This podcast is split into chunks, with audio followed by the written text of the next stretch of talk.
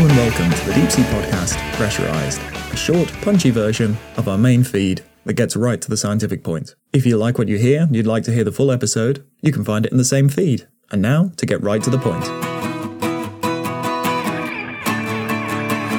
So this episode we should talk about something a bit more inspiring or something positive. So I've picked a subject which I think is positive. I think it certainly has positive bits to it, but the background to it and the, the fluff, if you like, on the fringes of it are maybe not so positive. Because the difficult one. It kind of leads on a little bit from deep sea mining one. It's about how the deep sea can give something back. Then that's always going to be slightly contentious. And this particular one involves as many lawyers and politicians as deep sea mining does, so bear with me. I mean, we've spoken before in the podcast about the legalities of ownership of the seas, and that coastal states have 12 nautical mile of territorial waters, which is 100% theirs, and then they have 200 nautical miles of what's called an exclusive economic zone. So they're, you know, they have the exclusive rights to make money in the 200 nautical miles off the shore, which is why, as I said 40 years ago, all the trenches ended up in somebody's backyard. And it's this whole thing about what to do with the rest of it. And up until the 12 nautical mile and the 200 mile, I think it's relatively safe to say we know how that works.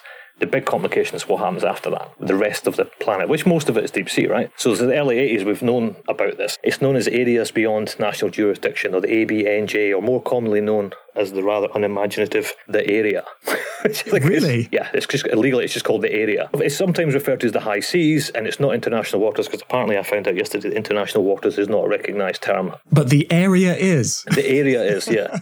so on the high seas, only the state under whose flag a vessel operates is responsible for enforcing international law. Whereas if you're inside the EEZ of a different country, it's between you and the coastal state to agree. So a little bit of background is basically this all comes down to what can you can't do in the area, even though it might be positive, it might still be seen as negative, but there's a whole bunch of legal framework around it. So the first thing you have is what's called the freedom of the seas, and that is basically gives anyone who's anyone freedom to navigate around the world in those particular areas. There's no overarching organisation you have to check with. But anyway, the freedom of the seas was, was proposed by the then US President Woodrow Wilson during the First World War, and that led to all sorts of arguments. But the concept of the freedom of seas is now found in the United Nations Convention of the Law of the Sea, which is UNCLOS, and that's going to come up a lot, and it comes up a lot in deep sea mining and fishing and everything else. So what that says is the high seas are open to all states, whether coastal or landlocked, and it gives a non-exhaustive list of freedoms and that includes navigation, overflight, the laying of submarine cables, fishing, and scientific research. So there's this other thing as well, which is called the Common Heritage of Humankind Principle, or the CHP. And this is another contentious legal principle in the ocean shenanigans, and it was proposed by the UN General Assembly in 1967 by an ambassador from Malta. And that was to push for a reasonable deep seabed governance. And it was basically to disrupt or at least slow down any kind of colonial rush to the oceans. They're trying to prevent over exploitation by particular states. So, one of the things it was hoping to, to do was prevent coastal states from further extending legal presence or sovereign rights into international waters or the area and provide legal platform for sharing the economic benefits of seabed resources among states. So, this is where we get into mining and various other things. And this is what underpins a lot of the issues about mining and so on. The problem is if these resources don't belong to anyone specifically, or rather they belong to everyone, or you could argue they belong to no one, who gets the right to profit from them? So after 20 years of more arguing and fighting and pointing fingers and all the rest of it, the CHP was eventually merged into the UNCLOS, and that states that no state shall claim or exercise sovereignty or sovereign rights over any part of the area or its resources. Okay, so this is again where deep sea mining hits a rather contentious wall. And then there is more in the sea than just these minerals, right? So there's also the smelly stuff, right? There's biology, and there's the tiny wee smelly stuff, which is genetics. And that's what wasn't originally put into the law of the sea because it's relatively new in the grand scheme of things. So one thing that wasn't really built into it in the first place was things like the conservation and sustainable use of marine biodiversity beyond national jurisdiction, which is another acronym BBNJ. So that includes access to and the use of another acronym, Marine Genetic Resources, MGR. So this is genetic material derived from marine species, marine species in the area. So the marine species that don't belong to anyone. Who has the right to profit off those if you can?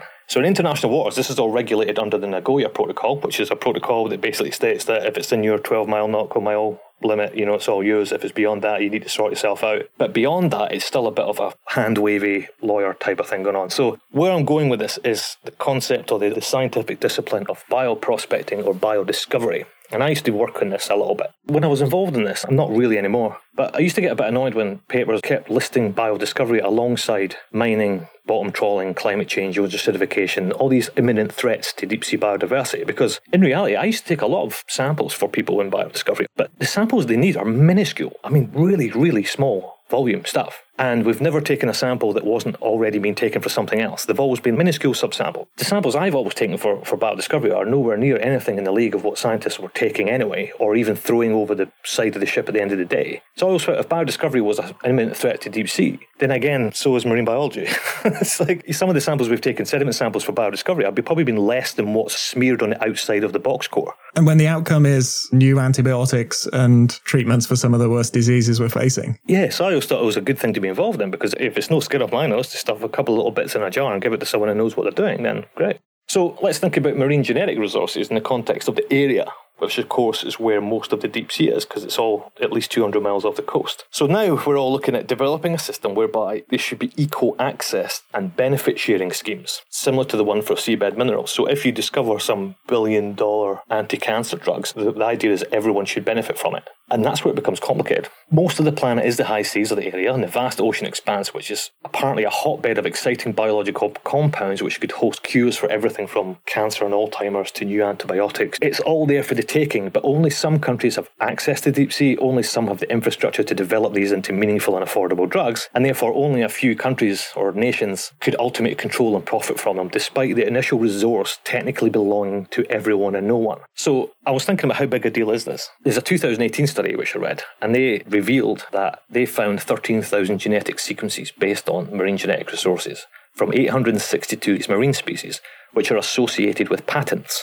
And it's quite a difficult paper to get your head around because it keeps throwing percentages and numbers and all the rest of it. But it seems like of those species or possibly sequences, 73% were bacteria, but 84% of the patents based on real life sequences were held by 221 private companies, one of which, one particular company in Germany, hold 47% of marine genetic resource based patents. And their argument was who owns biodiversity? Do they actually then own that gene sequence? And if they've patented it, then I guess they do. They just discovered something, but this was a naturally occurring gene. They now have ownership of something that occurred naturally. But this is where my, my head started to spin, right? Because when I read that, I'm like, ooh, that doesn't sound good. That sounds really negative. And then after, I was thinking, so what? You know what I mean? Does that actually affect me professionally or personally? If someone else has a patent on the full genome of a species I normally work on, does that stop me sequencing it? Myself, or does it stop me publishing that in a phylogenetic tree? The fact that someone's gone to the bother to do this and is, I guess they're making money out of it, that's their business, right? Literally, that is their business, not mine. So it feels morally and ethically not right, but then at the same time, I, I don't really care. If, if they can make a living out of that and feed their kids, then great, I'll do something else. So where I'm going with this is ultimately, I don't know. That's okay. I think even though we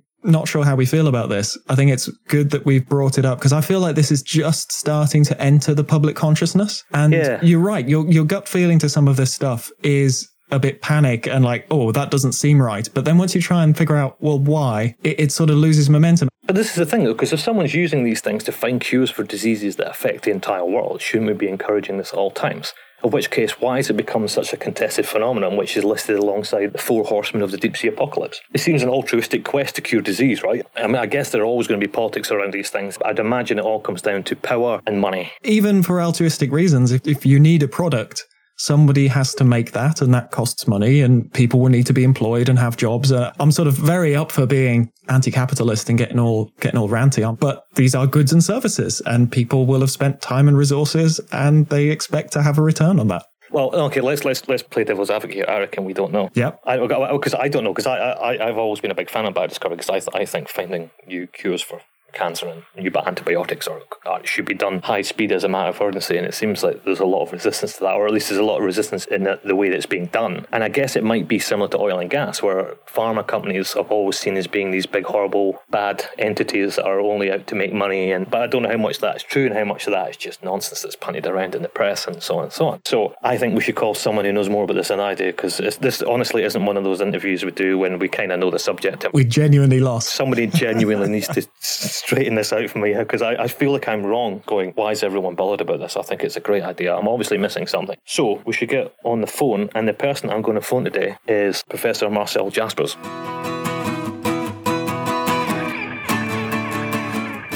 Marcel, welcome to the Deep Sea Podcast. Oh, thank you for having me on. For the benefit of the audience, tell us a bit about yourself and the type of work you do in biodiscovery. I'm Marcel Jaspars. I'm professor of chemistry at the University of Aberdeen, and I run a research centre called the Marine Biodiscovery Centre. And the main focus of that is to look for interesting molecules from the deep sea, cold oceans, and also from now from deserts and other places, other extreme locations that might be used to treat diseases, particularly cancer, infections, inflammation, and now, of course, viral diseases as well. One of the things that was when I got involved in all this a few years back was the terminologies involved. And we hear about bioprospecting and biodiscovery. And having Googled this, it seems that bioprospecting is what is referred to as the pursuit of natural products for commercial gain, and biodiscovery is pursuit of natural products to do interesting things just for scientific purposes. Does that still work? Is that the actual definition, or is it the same thing? Bioprospecting is the one that's actually defined in uh, various dictionaries and also United Nations treaties. So it has a it has a formal definition. I can't remember what it is, but it is well defined. Biodiscovery is a word that uh, Chris Battershill and I made up in 2004. Oh, there you go.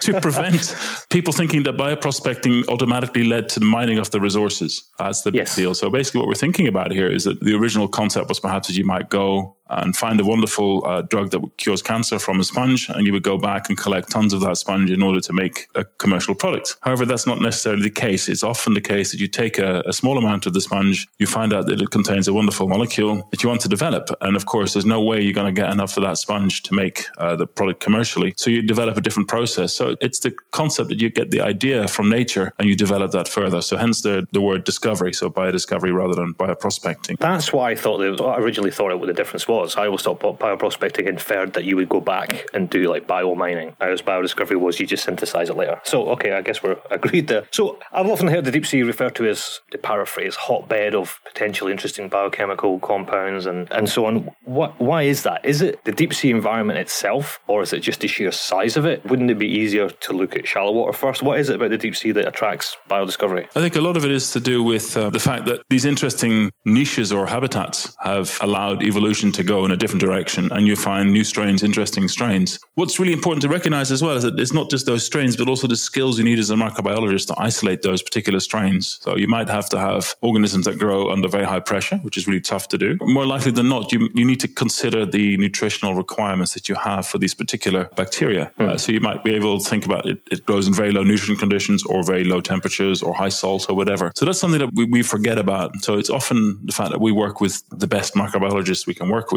in order to be able to get the most interesting strains. And it takes us years of experience microbiology to, to get a strain that to, to understand the strains to such an extent that you're able to just tell by looking at it quite often that it's going to be something cool. And we've worked with people like Mike Goodfellow in Newcastle, uh, with um, Alan Bull in Kent, Juan Asenjo in Chile, and a number of their PhD students, etc., who are excellent at this kind of work. So again, for us, it, it's as much as anything the environment. It's the fact that the evolution has probably led them down an interesting pathway, and finally, that leads to some kind of biosynthetic potential that allows them to make these these interesting molecules. But in order to find that, you have to, of course, isolate the bacterium and isolate the um, the compounds from that. So, is biodiscovery in the deep sea a, a common thing, or is it still in its infancy? And I seem to recall at some point you tell me that there are commercially available products that have derived from deep sea origins. Is that right? What's happened is that biodiscovery from the sea, uh, most of the work is, is on shallow organisms, so reef organisms. There's some things that have come from fish, pelagic fish, that literally just you squeeze them, you get oil out of them, and that, that uh, prevents somebody having a second heart attack. So that's an important drug for heart disease. But for deep sea stuff, actually, there's, there's not that much out there that we can absolutely be certain of. And there's a couple that I know for sure, and they're not necessarily medical products. So one of them is from a deep sea vent in Baja California. I think it's about 2,000 meters deep or so. And that is an enzyme that's used to replicate DNA. So it's a very high fidelity enzyme for polymerase chain reaction. Of course, we've heard a lot about that with the COVID PCR tests. That's important. And the other one is um, a deep sea vent bacterium that grows on top of one of these um, Alvinella pompejana. It's the sort of um, Yes. interesting worm, right? The tube worm, yeah. Yeah, it grows again in, in the trench just off Californian coast. So it's, it, it is outside of national jurisdiction and it's used in a face cream as something that prevents uh, wrinkles or inflammation. So it's an interest, interesting one. So again, th- those are relatively minor ones, but of course the potential's out there for more to be discovered. So, you, do you get the same effect if you just rub a tube worm in your face? Maybe.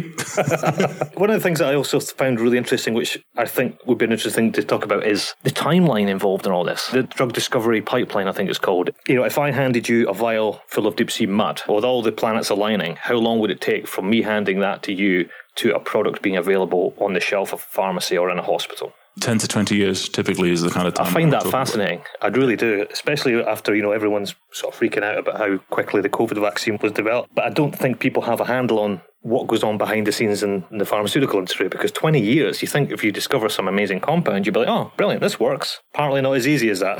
the kind of things that we would do is indeed is to try and you take a deep sea sediment sample, let's say something from the Mariana Trench, then you, you bring that back. So again, that takes a few months to get to your lab. And in the lab, you would then try and isolate bacteria using selective isolation techniques. That basically means you, you spread it on a bacterial growth plate containing mm-hmm. certain kinds of things that inhibit one strain and perhaps uh, encourage other strain of bacteria to grow. Once you've got them, you've got probably hundreds of strains on a plate. You need to select the best ones. So what you do is you select those and try to purify them. And eventually what you end up with is a plate that has a single strain on it. You might have a couple of hundred of those plates from the same sediment sample. The next step then is to grow each one of those strains individually in small scale culture and find out whether it has any talent. We just call it chemical talent in our lab. I like that. That's good. Yeah, we, we, we stick it into a, a, mass spectrometer. We feed it typically on a few different media. So you might feed it on some that's low nutrient, something that's high nutrient, low temperature, high temperature. You might change the conditions a little bit, but you might end up with a thousand extracts, right? So you got to feed those all through the big machines to figure mm-hmm. out whether there is any talent there. And that, you know, there's a lot of automated analysis methods right now that you can use, but a lot of it's still hard graph by hand. So you're, you're stuck there with a few data sets that tell you that each extract contains 50 molecules. Out of those, 48 are known and two are new, let's say. So that still ends up with hundreds of compounds that you might want to investigate. So what do you do then is to take those materials and test them against diseases. And again, luckily, uh, we have good partners. For instance, Medina in Spain and the University of Tromsø in Norway are good partners for us to test against cancer, inflammation, infection. We have partners in Leuven testing against epilepsy as well. So again, that's really good to have those those testing partners. And they will take those through and, and tell you. So a classical sort of uh, strategy that we had for epilepsy. We started with 2,000 extracts. We ended up with seven compounds at the end that might be interesting. It's a good whittling down of things. Yeah. Out of those, two were tested in animals eventually after testing that they were drug-like so they could go through membranes etc they could reach the target so they were active in zebrafish then they were proved to be active in, in mice the challenge then is to make enough materials. So again, this is the pre-clinical trial process. So how, how long are we talking at this point? This is two years to three years already, right? So right, okay. then you would take it to, uh, if you could scale it up, that might be its own challenge. In this case, it's a massive challenge because the molecules um, are difficult to make. So uh, we're working with a group in the Czech Republic to try and make it for epilepsy, scaling up to half a gram for multiple animal trials or larger scale trials. And then you would take it to, you know, if, if it passes those trials, you would take it to the next stage, which is, which is to try and get enough funding for large animal trials to get into human clinical trials. Phase one is essentially it tests out whether or not it's safe to use it in humans. So, so you, at this stage, you might have spent five years. So human phase one trials, you have to get funding for them, which is challenging quite often in a, in a competitive marketplace. And you often need industry support. So if an industry is not interested, uh, you're not going to go anywhere. So quite often at this point, people say, well, let's find a company. Let's, let's start something ourselves and, and do this. So you find that the preclinical work and maybe the first phase of clinical work is now done a lot of times with small companies. And at some point, a big company will get interested in, in buying your, your stuff. So those initial clinical trials may take you a couple of years to get some mm-hmm. results that are decent. And then you need to raise the funding for the phase two, which is dose escalation typically. I mean, each clinical trial is different and each each type of sure, indication yeah. is different. So you, you, can't really say much, but often it's something like dose escalation trials which is where you, you figure out whether the drug is effective against the disease and whether or not a particular dose is better than other doses. And that can take two to three years again. And you might still be running some phase one clinical trials in the background. You might run the phase two. And if you get an approval through that stage, again, the attrition rates are very high at this point. So out of maybe 2,500 compounds going into the pipeline, you get one coming out the far end, right? So it's a really, right. it's, it's, a, really big attrition rate. And then you might get to phase three if you're lucky. And phase three says basically we're going to do a multi-center international clinical trial with thousands of patients or at least several hundred of patients. Mm. And that could cost you tens of millions, if not more, to run. Wow. So that again, the cost is phenomenal to get that done. If it's a long-term disease like Alzheimer's, you might have to do a trial that lasts months and months and months compared to something like infections where, you know, if you treat the patient and they're clear of disease after two weeks, you've, you've proved effect. So it's different for different diseases. Take you several years, and then you would have to ask for approval. And that would take you another couple of years. So again, what happened in the COVID vaccine is that those committees were primed to receive the data for the assessment. So again, Normally, it would take you up to 18 months unless it's a priority approval. In this case, it went through the British equivalent, the European equivalent, the American equivalent in record time because the data was there and they compressed all the phases of the trials together. Basically, they basically had all yeah. the money in place money was guaranteed and they were able to run phase one, phase two, phase three almost simultaneously, which is remarkable. But in this case, so what you've got is somewhere between nine to 10 years for an antibiotic, let's say, into 20 years for cancer drug is you know, classically the time that it takes. And again, a lot of this is disjointed. A lot of it is disconnected. A doesn't know what B is doing sometimes, and it's really difficult to follow sometimes. So I actually tried to follow some of these things through the literature. And I have a couple of examples where I've just written out everything that I know about these drugs on a page. It's just been sent as a report to a, an agency, and hopefully that will be published published soon. So we can actually see the kind of what goes behind is the patents that are in it, the publications that are in there that help to get to the, the, the final stages of that drug being approved. And that's the kind of stuff that's lost in, in the literature quite often. So it's useful yeah. to have it written down.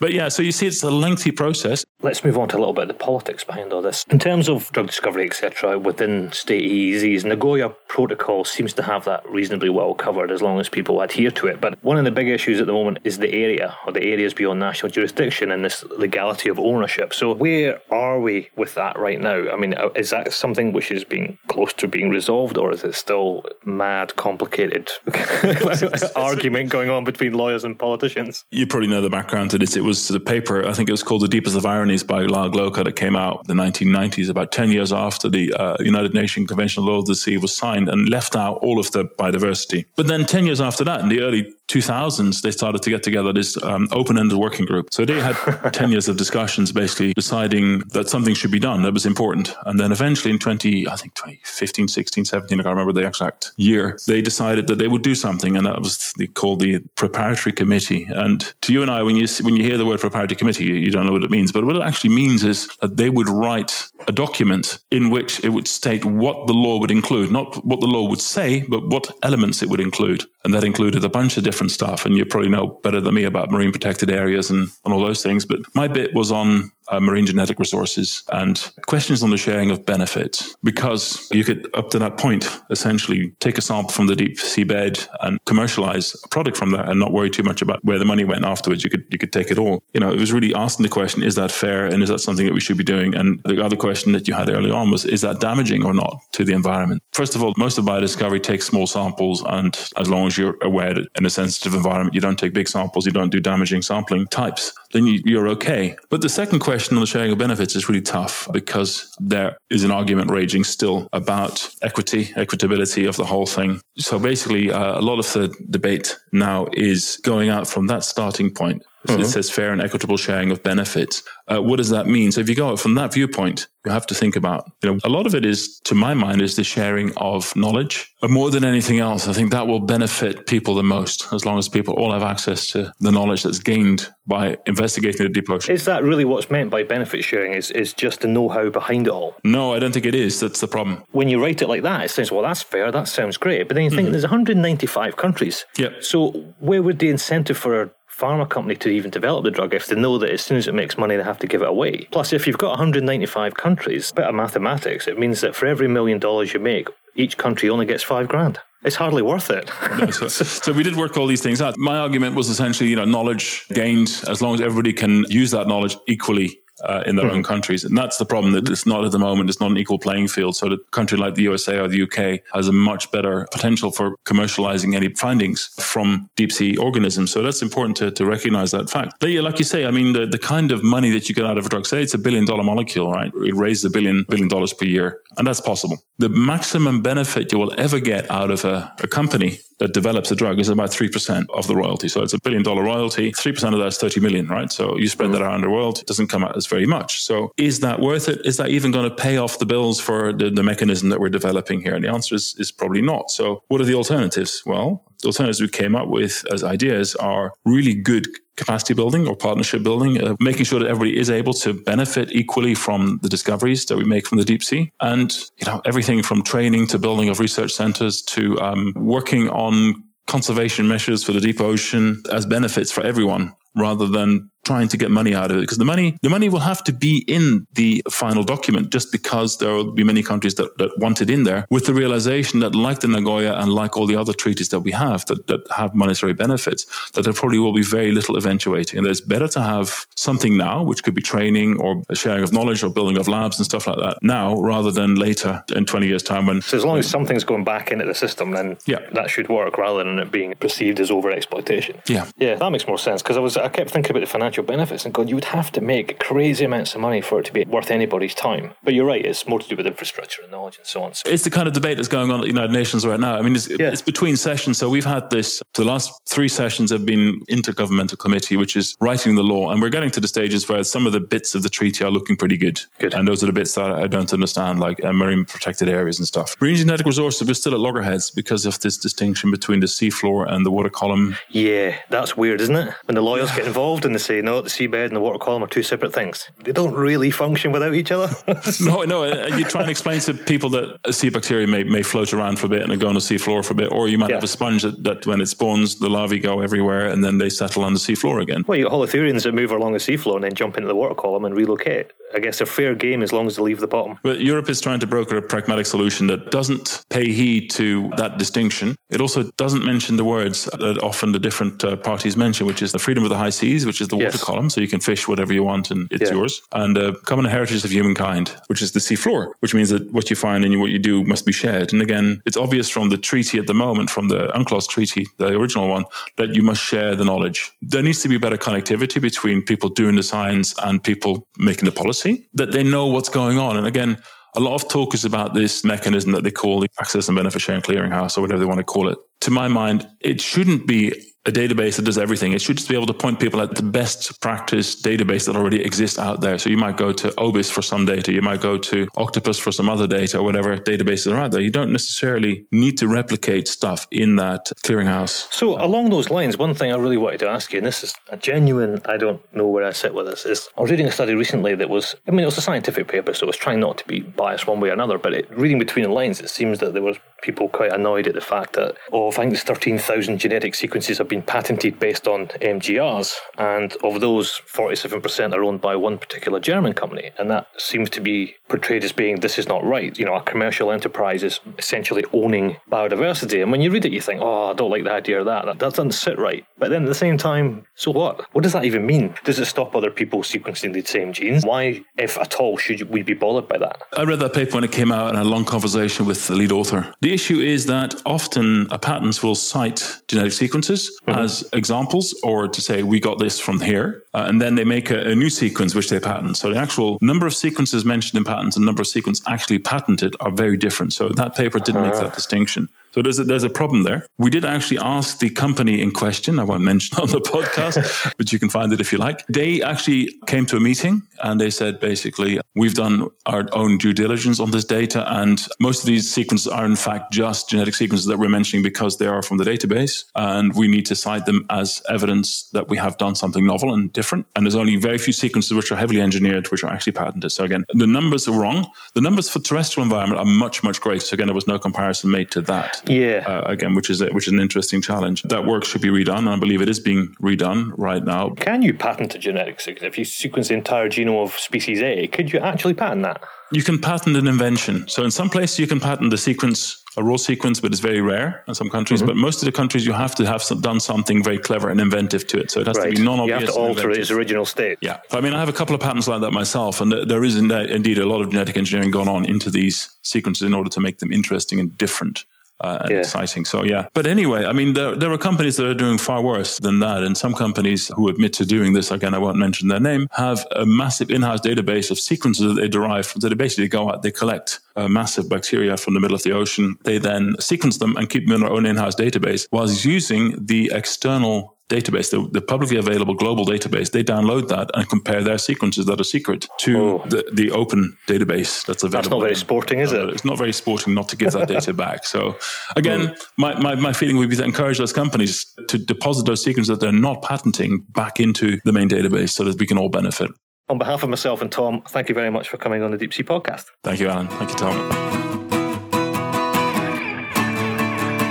And that was a pressurized version of one of our longer episodes. If you enjoyed that and you would like to hear the full length episode, just match the episode numbers and you'll be able to find the full length version in the feed. Thanks for listening. We'll deep see you next time, and I hope to see you already.